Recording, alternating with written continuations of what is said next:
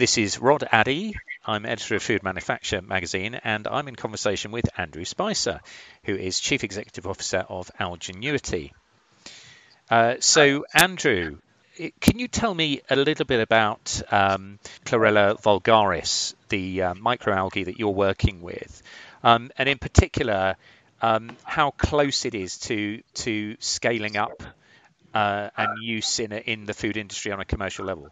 Chlorella vulgaris has actually been grown for decades, and so there are companies that are producing this organism at scale, already in the sort of tens to hundreds or even thousands of tons.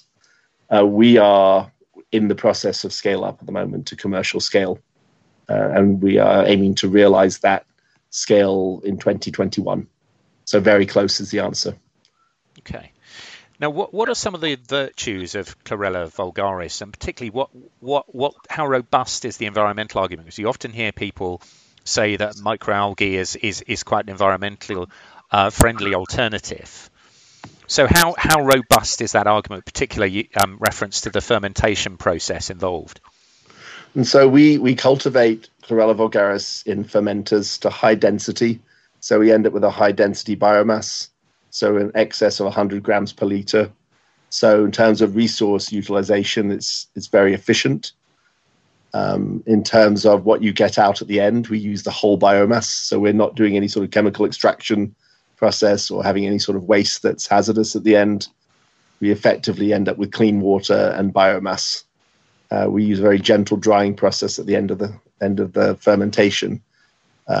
So resource utilization-wise, water utilization-wise, very robust, and waste impact-wise, very robust. Mm-hmm. Okay. And then in terms of energy use, what stage are things at the moment in terms of environmental? In terms of energy usage, I mean, obviously you have to mix a fermenter to get adequate aeration, and so there is that aspect of energy use. We are continually innovating our platform to improve the energy that's needed, so that we reduce things like cooling energy by improving the organism. We apply sort of all the modern plant breeding approaches to just select better and better organisms without applying any sort of GM approaches. Okay. And what are the product category applications for Chlorella vulgaris at the moment, in your opinion? The product categories really now today, before we launch our product, are very, very, very niche because Chlorella vulgaris is green and has a very strong flavour naturally. But what we've done is we've taken away the chlorophyll, which is the thing that makes spinach very bitter. For anybody who actually wanted to know what chlorophyll tastes like, Chlorella vulgaris has about 20 times the chlorophyll level of spinach in terms of a ratio. And so currently, the market for Chlorella vulgaris in foods is very niche, and it tends to be in pastas, or it tends to be in smoothies that end up green.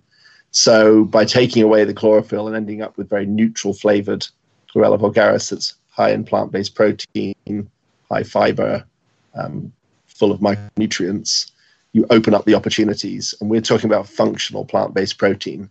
So we can go into products where we're replacing animal sources of protein like egg, so vegan pastas.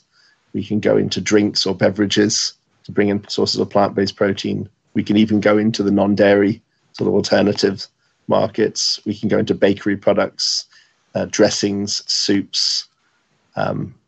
There's such a range, even going into vegan meats. Mm. There's potential there to be explored. Cereals, extrusion.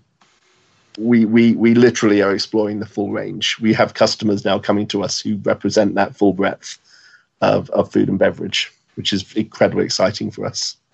And as an ingredient, it has a nutritional element and also a functional element as well. For example, for binding, that sort of area. Yeah. So we know about emulsifying. We know about some of the binding functionality. Obviously, enrichment. That's an easy one. Enrichment. We've got a complete source of protein. It's almost as good as it gets in terms of the amino acid composition.